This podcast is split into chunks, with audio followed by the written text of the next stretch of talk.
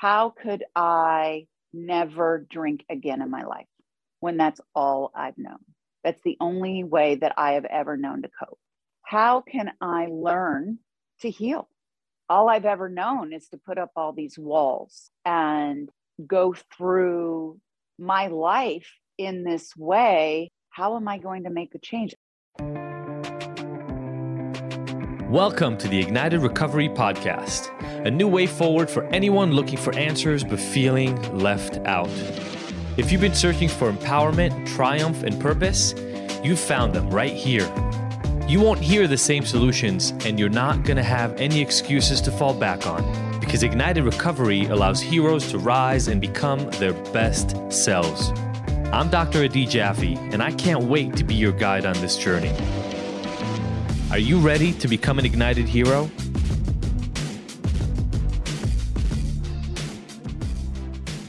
All right, everybody, welcome. Welcome back to the Ignited Recovery podcast. I am really, really excited. I was lucky enough to um, share my story with Marcy um, just a few weeks ago on her show. And now I feel even more blessed to have you with us, Marcy. Uh, there's so much going on for you. We talked a little bit while I was um, sharing with you about your story and your recovery journey, etc.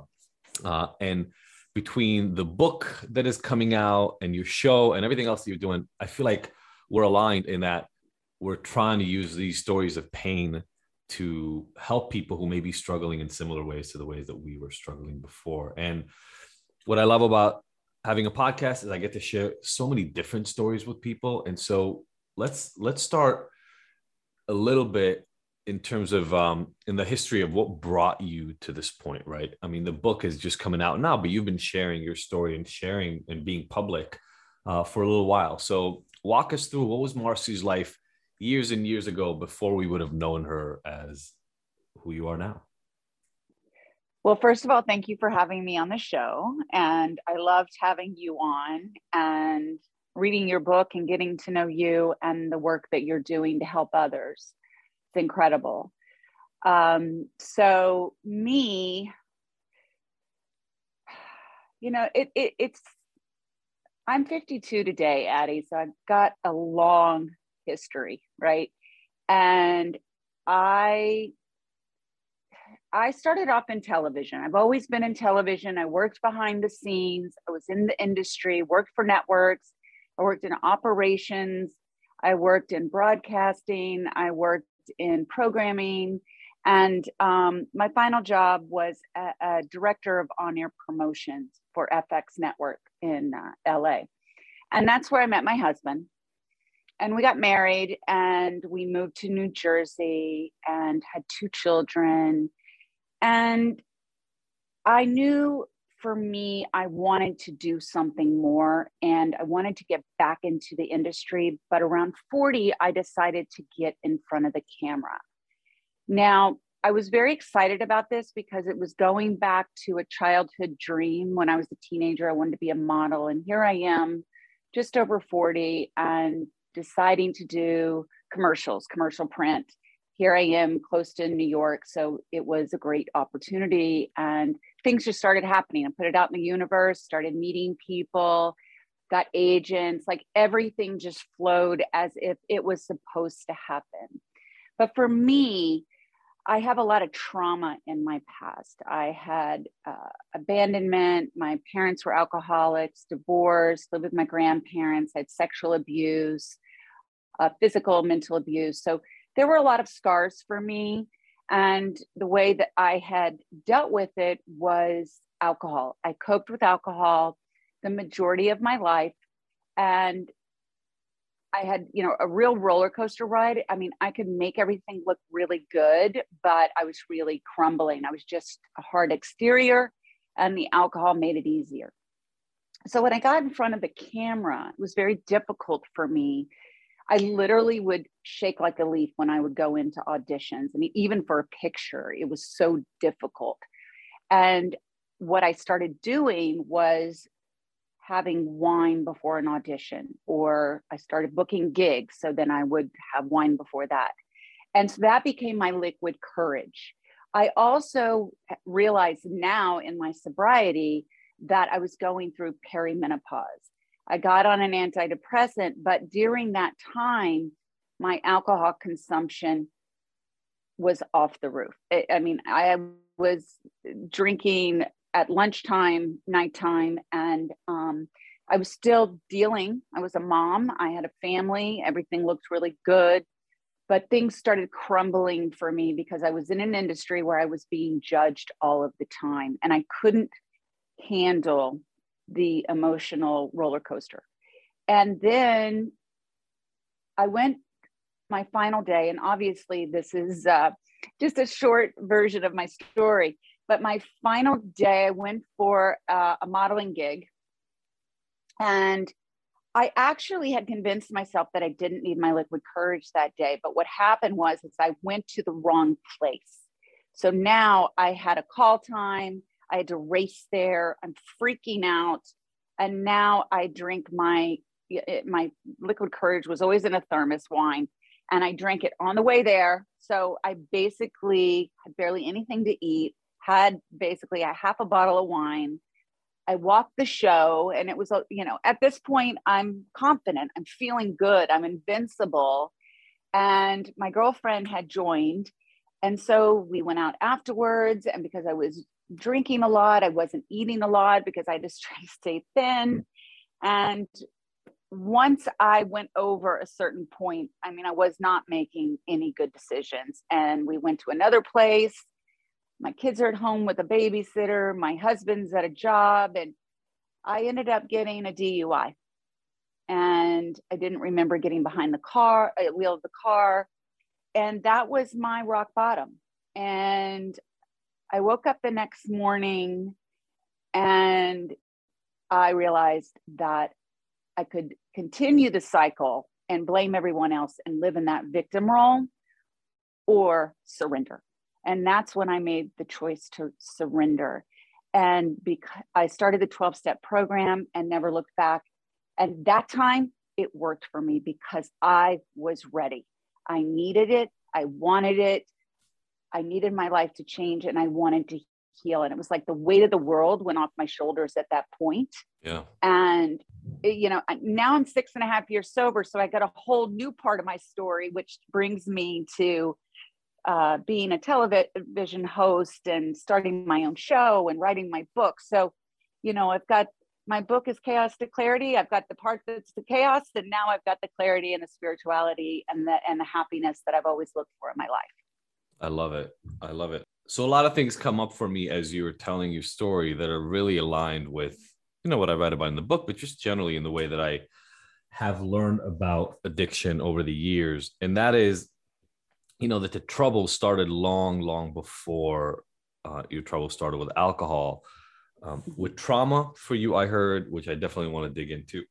And then also this um, performance anxiety, which so many of us struggle with, right? So many people, I think still to mm-hmm. this day, the number one fear for people is public speaking it over, mm-hmm. over so many other things, right? And when you think about yeah. it, the trauma experiences, we talk about this a lot in the Ignited program. We've talked about it a lot on the on the podcast.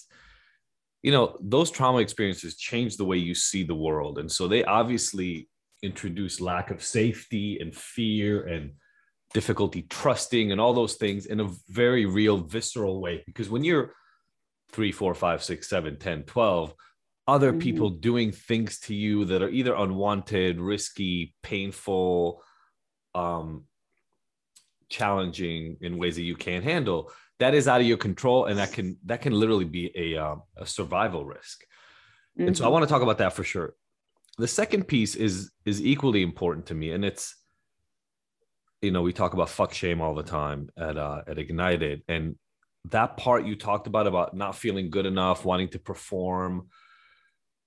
I think that's a very that's an incredibly common experience for so many people who struggle with addiction. And I joke that it's almost like the perfectionism, the internalized perfectionism we have makes us go so that if somebody says to me, Hey Adi, you did really, really well, I would go, Wait, they said really well I know. That meant yeah. it wasn't great.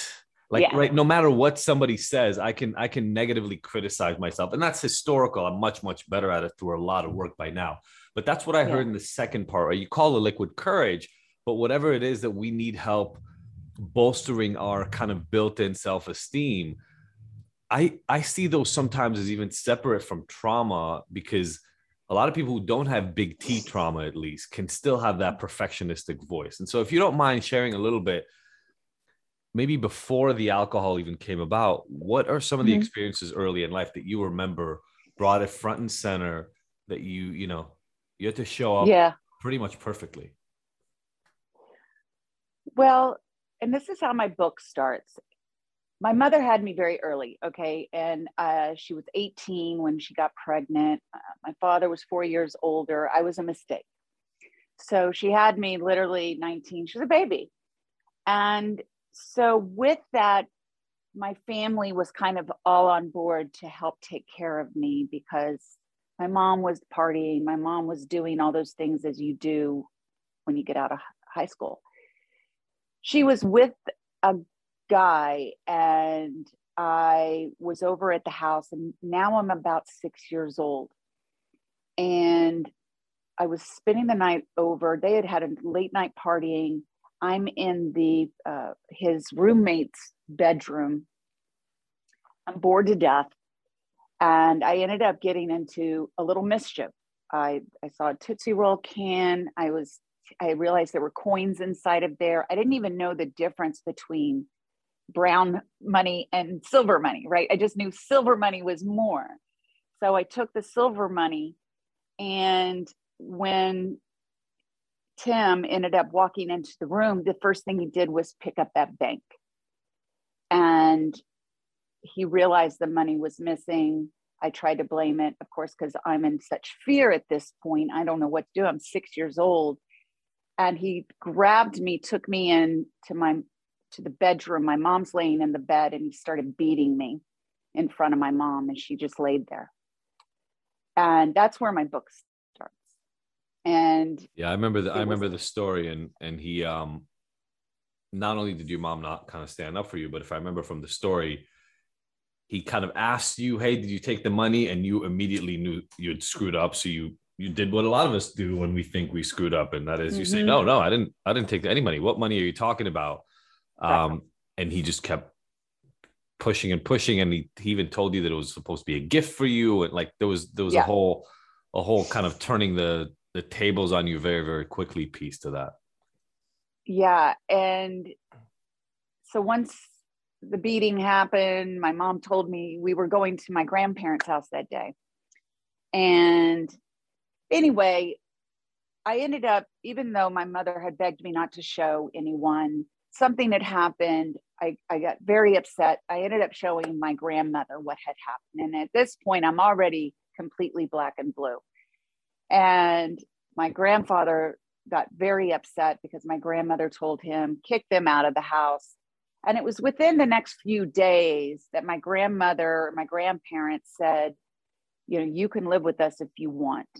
And i had to at six years old make a choice if i was going to stay with my grandparents or leave my mom and that's really where it started. I mean i will tell you that i am grateful that I lived a big chunk of my my youth with them from 6 to 12 because I learned a lot of really good things even though there was a lot of anger in the house my grandfather's temper.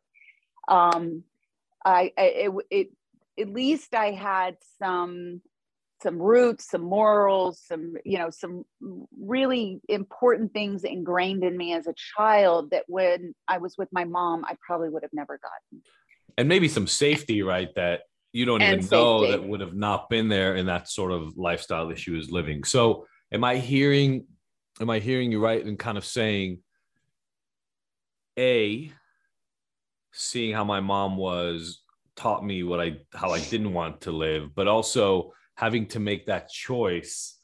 Did that feel like?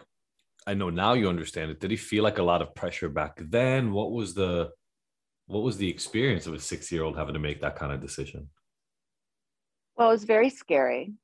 And it was it was heartbreaking because I remember the phone call and telling my mom. And I think what I remember is that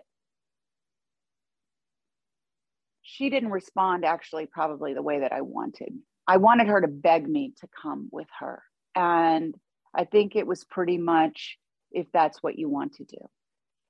And so in that moment too, I was destroyed because the the pain of my mom not wanting me, my father wasn't around. So there was a lot of abandonment issues that started there. Um, so it was a very, very painful experience. Got it. Got it. Mm-hmm. Um, was there a part kind of going back to that piece we were talking about earlier? Was there a part that felt like it was your fault for having to make that decision? And if you had been better, it would have been different? I'm sure that I I'm sure that I felt that, you know, I when you make a mistake like that yeah. and you're so young and then that's that's the turnout. I mean, now I've I stole some money from a Tootsie Roll can and now I'm having to live with my grandparents. Like and I did always feel that my mother chose men over me mm. and the party lifestyle. But I recognize now because of my relationship cycles that we validated ourselves by the men we were with. So it was the attention that we got from men that validated who we are or who we were because we didn't know who we were.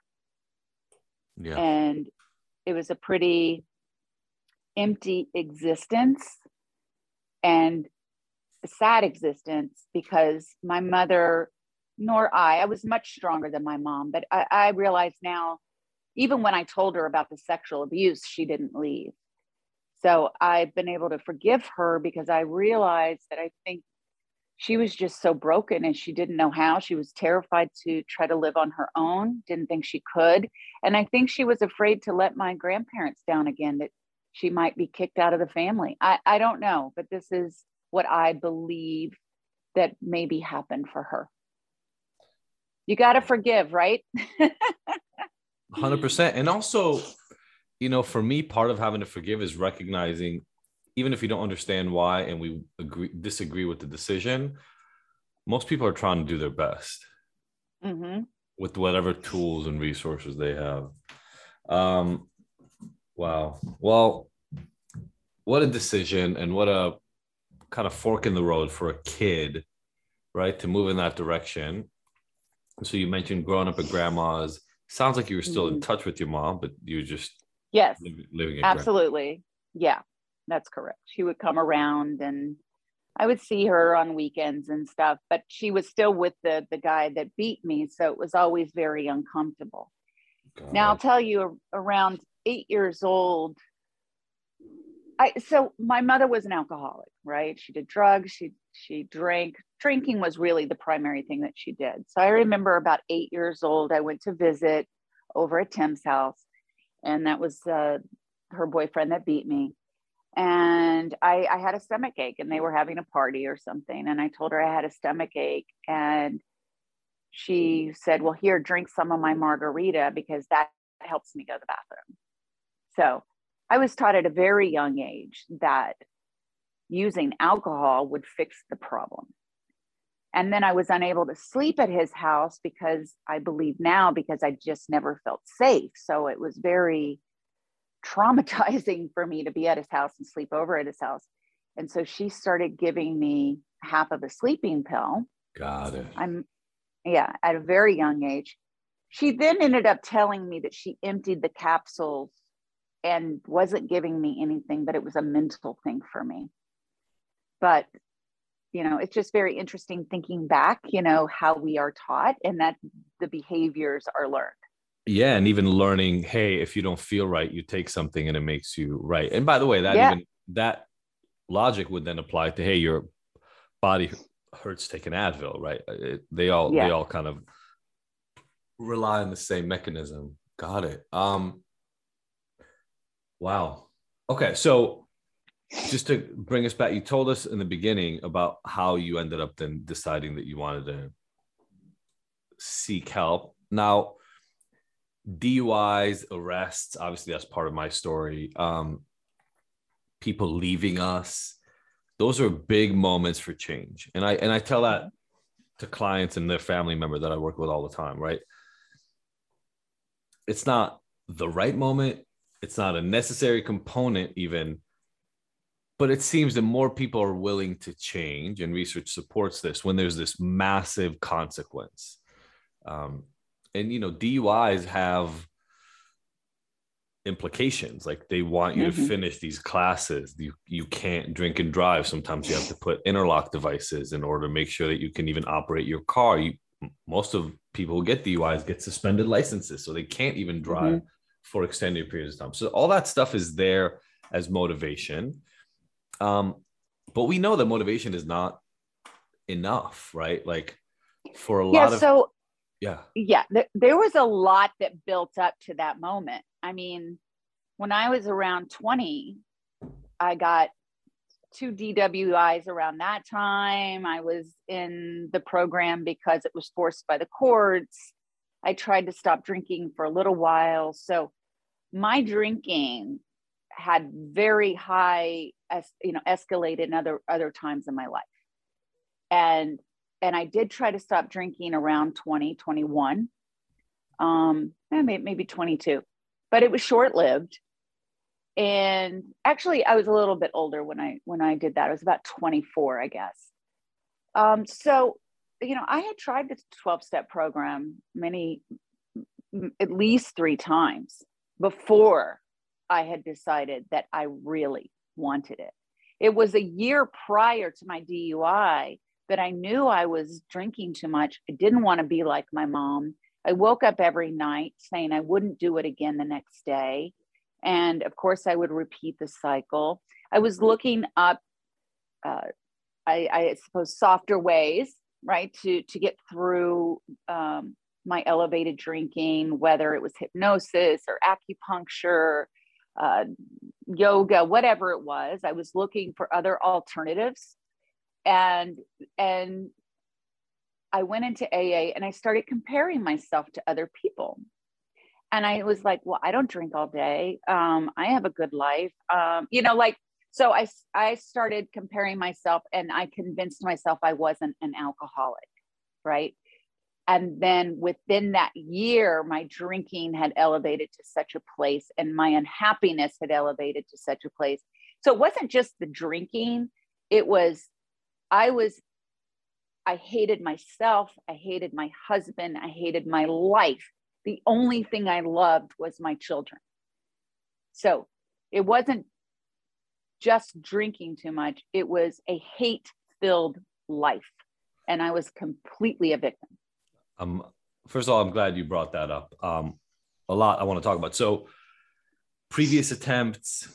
Um, you mm-hmm. mentioned that by comparison, you didn't feel like you were one of those people, and maybe even behaviorally, you weren't like those people. Right. I heard that in the in a couple of years later, you caught up to them. Um, so maybe now you had something to measure up to in a way, right? Like going into AA, yeah. said, "Oh, I don't need to be here until I get that bad." Right. Yeah like you know i'm not an alcoholic if i if i i'm not drinking in the morning or you know. Got it. It, so you know there were things that i was comparing myself you to. mentioned a bunch of softer ways. Did you do them all? Because that's a lot of stuff. No. like that was got it. So you just looked no, it up. no. I you know it was that laying in the bed in the middle of the night waking got up i couldn't sleep because i'd been drinking and then like feeling terrible about oh here i am uh, again so got it. Got it. Got it. Got it. Hey everybody, Adi here letting you know about our upcoming in person experience called Ignite Your Inner Flame Retreat. I've based this entire thing on one of the most powerful experiences that I've ever had, and that was my first silent retreat. I know, I know, it sounds scary. I was so scared when I signed up, and even more scared when I got there. To be perfectly honest, I almost talked myself out of the whole thing before the first day even started. But in the end, I was sad to leave because after three days, I found parts of myself that I hadn't connected to in decades. Seriously, I equate the experience I had to finally being able to hit inbox zero inside my head. If you're anything like me, then the constant chatter in your head is something that you've certainly gotten used to, but it's causing you stress and anxiety, and it makes you worry all the time and keeps you from connecting to the best in your present life. So, I've built the schedule for this retreat in the same vein, but I've made it even more powerful. This retreat is going to give you the space, structure, and the tools to clear away your mental mess, reconnect to your truest self, and develop a map of your best present, and future potential. This way, you can go ahead and align with your true goals and highest essence. So, come and join us and gain clarity and peace like you've literally never had them in years. All you got to do is go to ignited.com forward slash events. That's igntd.com forward slash events to sign up, and I will see you there. I love this discussion because one of the things that bothers me, and maybe this is where we can spend some time because I love talking to people about this, is you know, we know that the vast majority of people don't get help. Now, mm-hmm. a lot of people, most, more than half of the people who struggle with alcohol at some point will end up not struggling with it later. At least that's what the data from like NIAAA and things like that suggest. I mean, some some of the data suggests as many as 70 75% of people have what, what's called sort of um, spontaneous remission. They just grow out of the problem somehow. Um, mm-hmm. but the vast majority of people never engage like you said they never actually engage in professional help. Most 80% or so will never step foot in an aa meeting for instance. So you had these repeated exposures and mm-hmm. and you heard what they were saying but you comparatively didn't feel like you were one of those people then you went elsewhere and you at least looked conceptually at other things to do, which I, the way I look at it still to this day, shows you actually had an interest in trying to figure out how to lick this problem. Um, mm-hmm. And then either those things didn't help or you didn't try them enough or you had that comparison issue.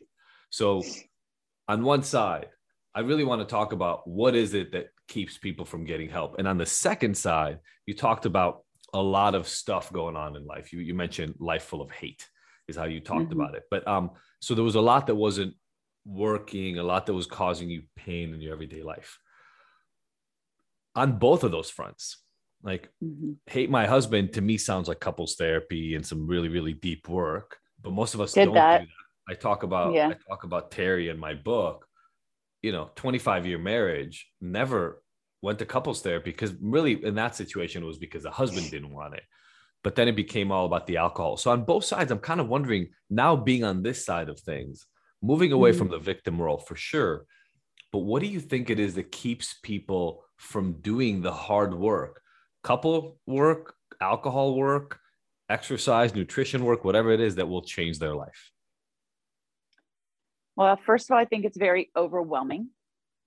I think the idea of making such a dramatic change in your life is so daunting.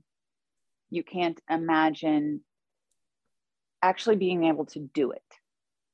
How could I never drink again in my life when that's all I've known?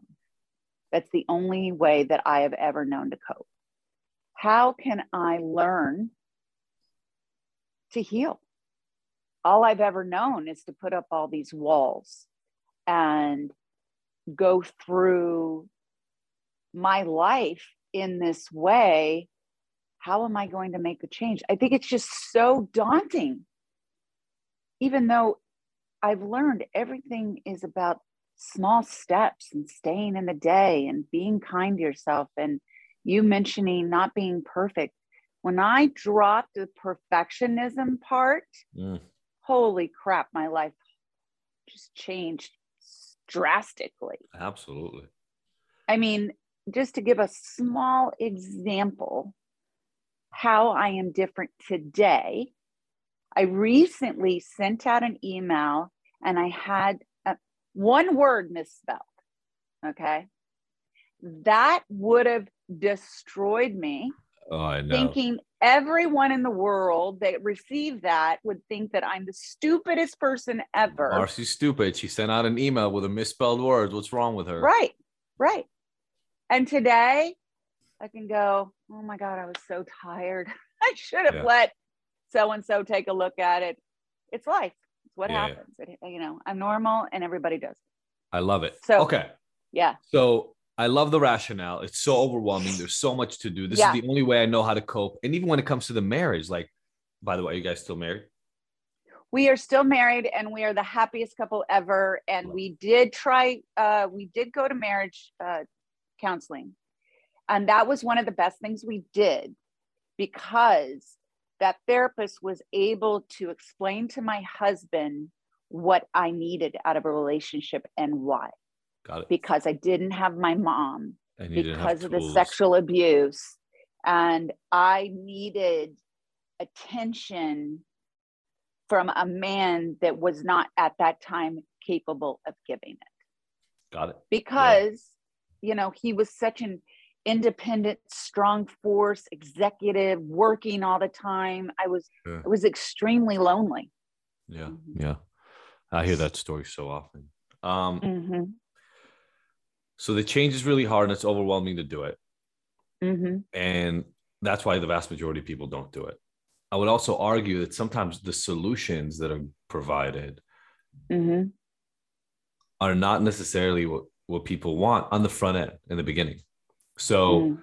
like you mentioned, you know, how do I do this? The only way I know how to cope is alcohol. Um, right And these guys are telling me in order to get better, I have to stop drinking forever. Holy crap. Mhm. Right. yeah Um, so I actually just recently thought of I'm I'm gonna start asking everybody, everybody here that I have on the Mhm. podcast uh, this question because it's this is why I left academia. This is why I do the work that I do.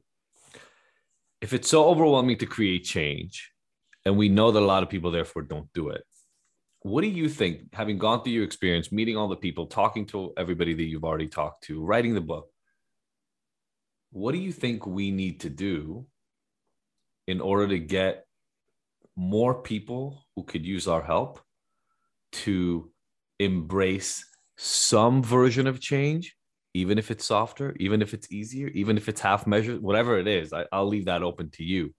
But, you know, we're losing, if you don't even include nicotine, we're losing 200,000 people a year to this. hmm hmm Um, that's a ton of people. And we're not, nothing we're doing is making it better. So, what would you say would be one of the ways that we can start turning that Uh? Well, I think one, we need to change the narrative. We need to break the uh, the feeling of shame and guilt. I think shame and guilt are, are two things that keep us sick, and to feel comfortable in our truth and to be able to know that it's okay. Like if I- think we are slowly chipping away. I think that the more people that are talking about it, we are normalizing uh, alcohol use disorder.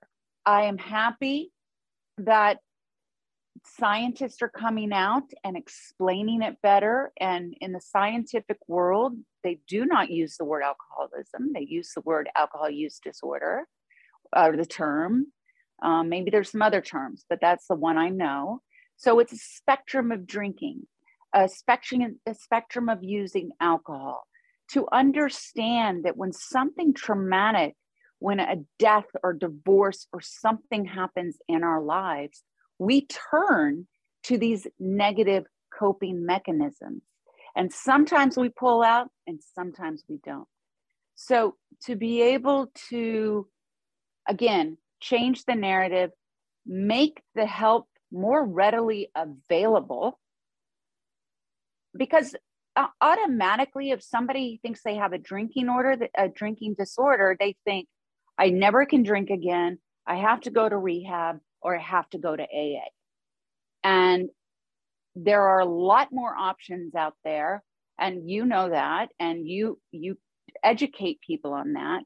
And and I one reason I have my show, beyond many reasons, is to be able to give people the platform to educate us and provide resources to create change and move towards a happier life. I love it. And it is possible, you know, it's very possible. No, 100%. I mean, that's, I think that's what bothers me is those of us on the other side know it's possible. Mm-hmm. And I've mm-hmm. met thousands of people at this point. So I know it's possible in hundreds of different ways, if not tens of thousands of different ways. Um, and yet we keep banging our head against the wall of it's hard to get people into the care. So I think what you mentioned, the first thing you mentioned is is so big. And honestly, I don't know, other than I guess talking about it and waiting 50 to 100 more years, I don't know what else we we can do to push forward the message of changing the language in a really, really big way. Because I think you're right about that, Marcy. I think I think that's a big piece of the puzzle. You know, some people hate that I say this, but nobody wants to be an alcoholic. And nobody no. wants to be called an alcoholic. And yet, no. and yet, and, and actually there's research, you know, I, I, when I did my TED talk like eight years ago, TEDx, but um, there was, there was a line in it that a lot of, not a lot of people, but some people would kind of point out like, oh, he's obviously bashing traditional recovery. And I said, my name is Adi and I'm not an addict. And I, I followed up with some other stuff. And, and the point was I'm much more than just that, right? Like mm-hmm. having to wake up every day and say that in a meeting was really upsetting for me because it kept bringing me back to what wasn't working. And i would be eight, ten years later. I'm like, no, I'm that's that part of my life is old. But in traditional recovery, we don't get to do that a lot, right? Still to this day. But now there's research. Um, Robert Ashford, John Kelly's put some research out on this. And the research shows us overarchingly that using these terms for people is damaging. Now, anybody gets to call themselves whatever they want, obviously. Right, right. But I'm wondering when we stop as a society, and alcohol use disorder is definitely one term. Um, I just talk about people who struggle with alcohol, you know, because mm-hmm. most people at least identify, yeah, you know, I'm, I'm drinking too much or I'm drinking in ways that aren't healthy. Once once we have to elevate it beyond that to like a what label can I stick on your forehead? I feel like people struggle. And yeah, so Robert Ashford, uh, John Kelly, and a few other people that I've seen do work on this, um, you know, they show when we when we use those terms, people are less likely to seek help. They're less likely to talk about their problem. They're less likely to engage in help. So all the things that we're trying to do become less mm-hmm. likely. Um, probably in the same way, and I'm sorry if I offend anybody by using some of these terms, but I just want to be clear. Like you know, I'm probably not, I'm probably still not going to use the term because it's going to feel horrible coming out of my mouth. But like, there are negative terms for um, people with uh, LGBTQ tendencies, right? And yeah. they stand, regardless of your gender. We stop calling people that.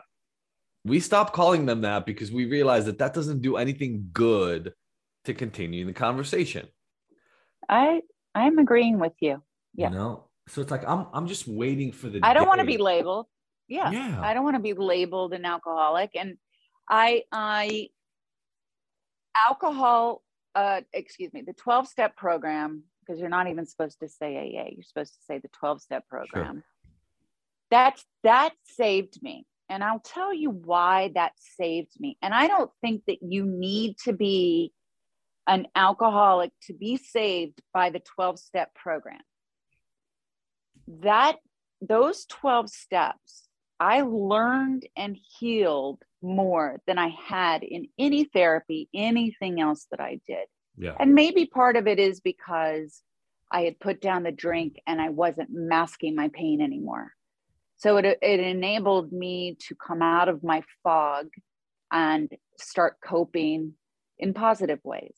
Well, and I definitely tell people all the go, time, like when you have a medicine yeah. that makes the anxiety not as bad or makes you hate your life less yeah then it's yeah. harder to talk about how much you hate your life because you go look i'm fine in this therapy session i'm gonna go have a drink after this and it's all yeah good. yeah totally yeah agree. so what i what what i was able to do that i loved most about those steps I was able to move from the victim role and see my part in things. And I think it's very difficult for people to see their part in things. So, for that, I was grateful. There are a lot of tools that I learned living in gratitude, pausing, living in the day. Um, I became very spiritual. And, and a lot of people get turned off because they think it's a God program. You know, you have to turn yourself over to God. Well, God is many things. It's the divine. It's something much bigger to me now. I I understand it in a very different way now. And I'm so spiritually connected now. And I'm so guided by whatever you want to call the, the higher power in your life. But there's signs all around us. And I am able now, when I, let's say I do want to have a drink, which I don't today.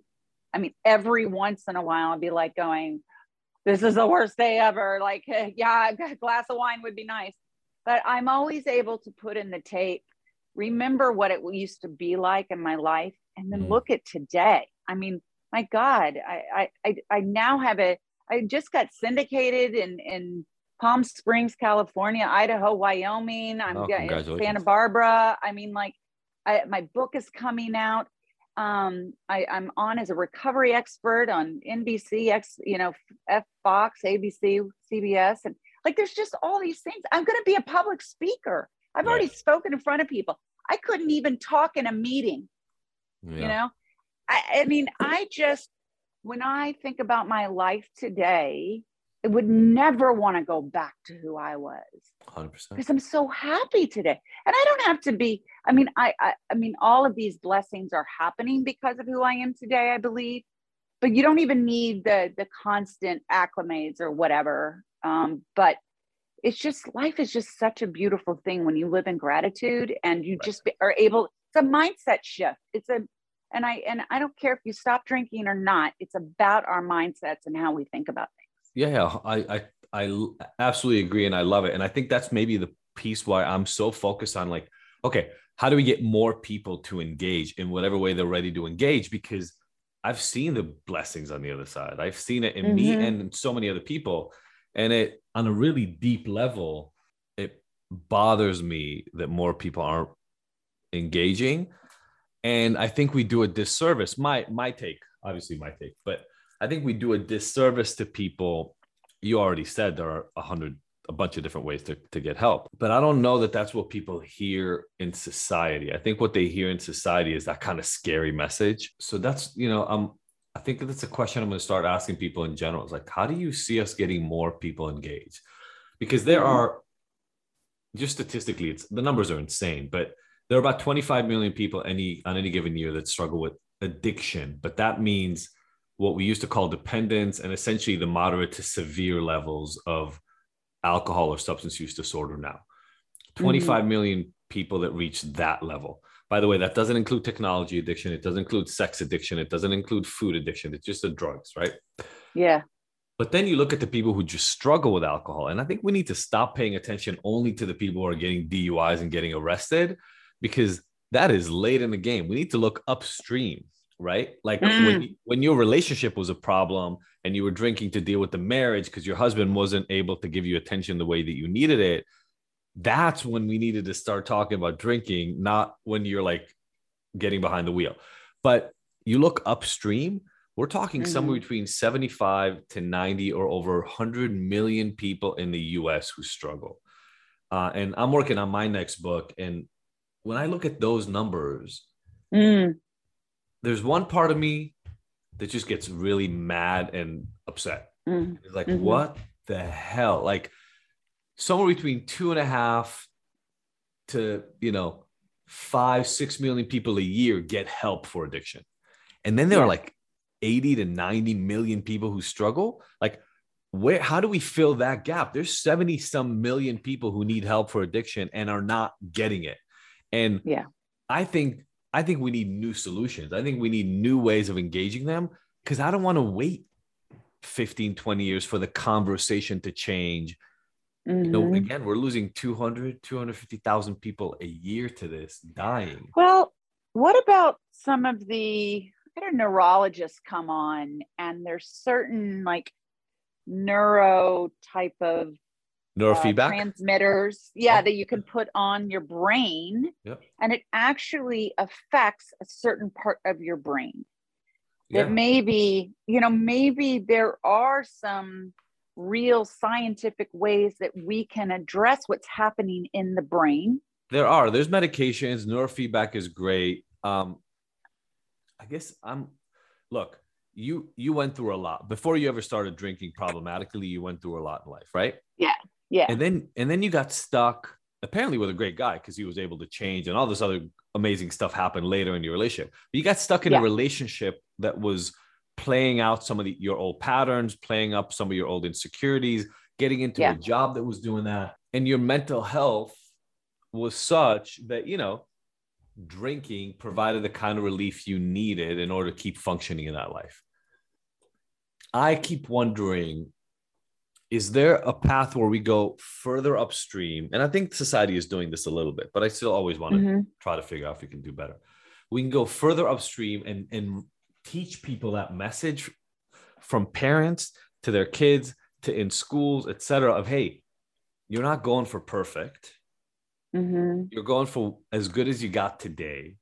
And yeah. if you had if you had trauma, if you had things of that nature happening earlier in your life, getting help is not yeah. a problem. It shows you care about yourself, right? Like we need to mm-hmm. remove the concept that getting therapy, couples counseling shows you're struggling. It shows you care, right? Um, oh, I listen. My daughter has anxiety and started with panic attacks because an incident when she went to the Medi clinic and she thought she was going to die. It was horrible. So it, it prompted this inside of her and mm. she already had anxiety and stuff. I will scream from the rooftops that I have gotten her into a 12 week therapy so she can learn coping mechanisms when this happens for her. And she's not calling me wanting to like die and, you know, thinking she needs a, an ambulance, you know. So I am grateful that she is going to be able to learn at 16 years old how to cope with these feelings. Love it yeah so that's where i think some of the messaging we have to create is like hey if you're feeling off talk to somebody about it and if you have to pay somebody money to do it that's fine but just mm-hmm.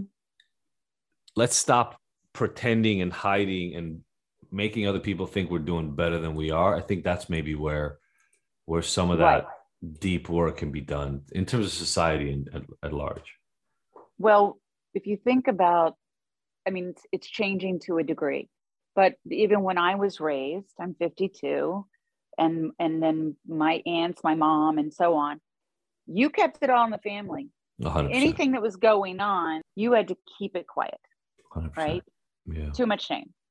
So all these things that happen are so ingrained in us, like generation after generation. And that's one of the big things that I talk about are breaking these cycles. Love it. Because it's so important to recognize the cycles. And if you can break it, then maybe you can break it generationally for your children and their children and so on. Exactly. And I agree, you know, there are I, I look at school today and some of the things they're learning and things that we're understanding today, like why is X, Y, and Z not being taught? And I think in some areas they're trying to do a little bit, whether mm-hmm. it's yoga or breathing or this and that but you know there's there's so much more that needs to be done at an early age i agree with it 100% yeah i love it and you're doing it by yeah. writing your book and supporting your daughter um, marcy thank you so much for sharing your story and being public about it i think you're right the more of us talk publicly about our experience the less mm-hmm. people will feel shame and uh, and and worthless and hopeless because yeah. of um, their own struggles. So thank you so much for doing the work. Where do people connect thank with you. you most readily? How do they find you?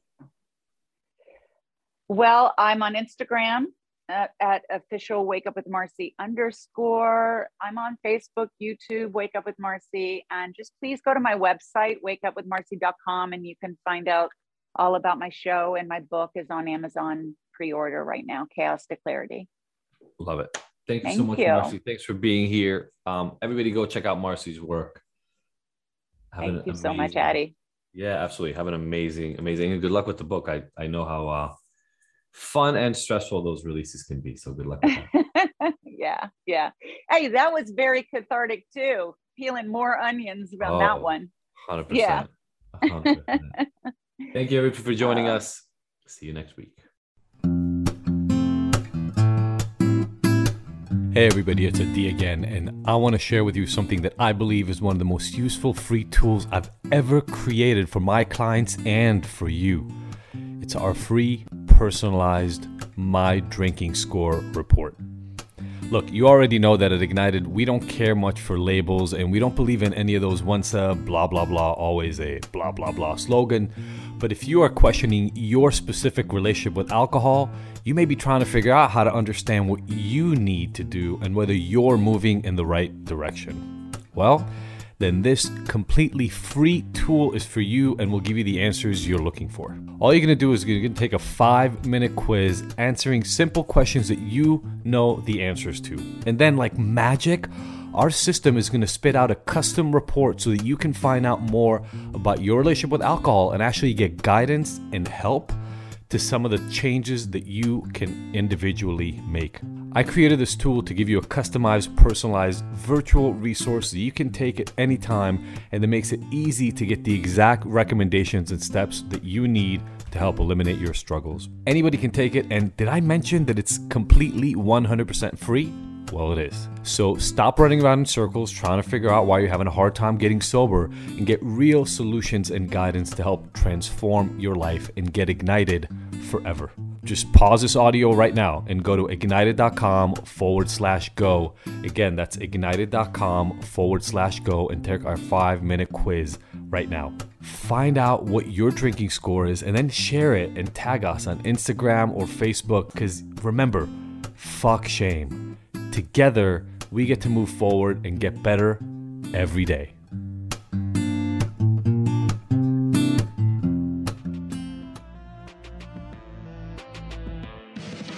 Thank you for tuning in to the Ignited Heroes Recovery Podcast. I really hope you found the information here useful and that we'll see you back here next week. And look, I want to make sure that this podcast is the most useful it can be for you, so please let me know by emailing info at igntd.com if there are any specific topics or questions you'd like to have addressed. As usual, if you like this episode, I would love for you to leave us a five star review and rating. Thanks, and see you next week.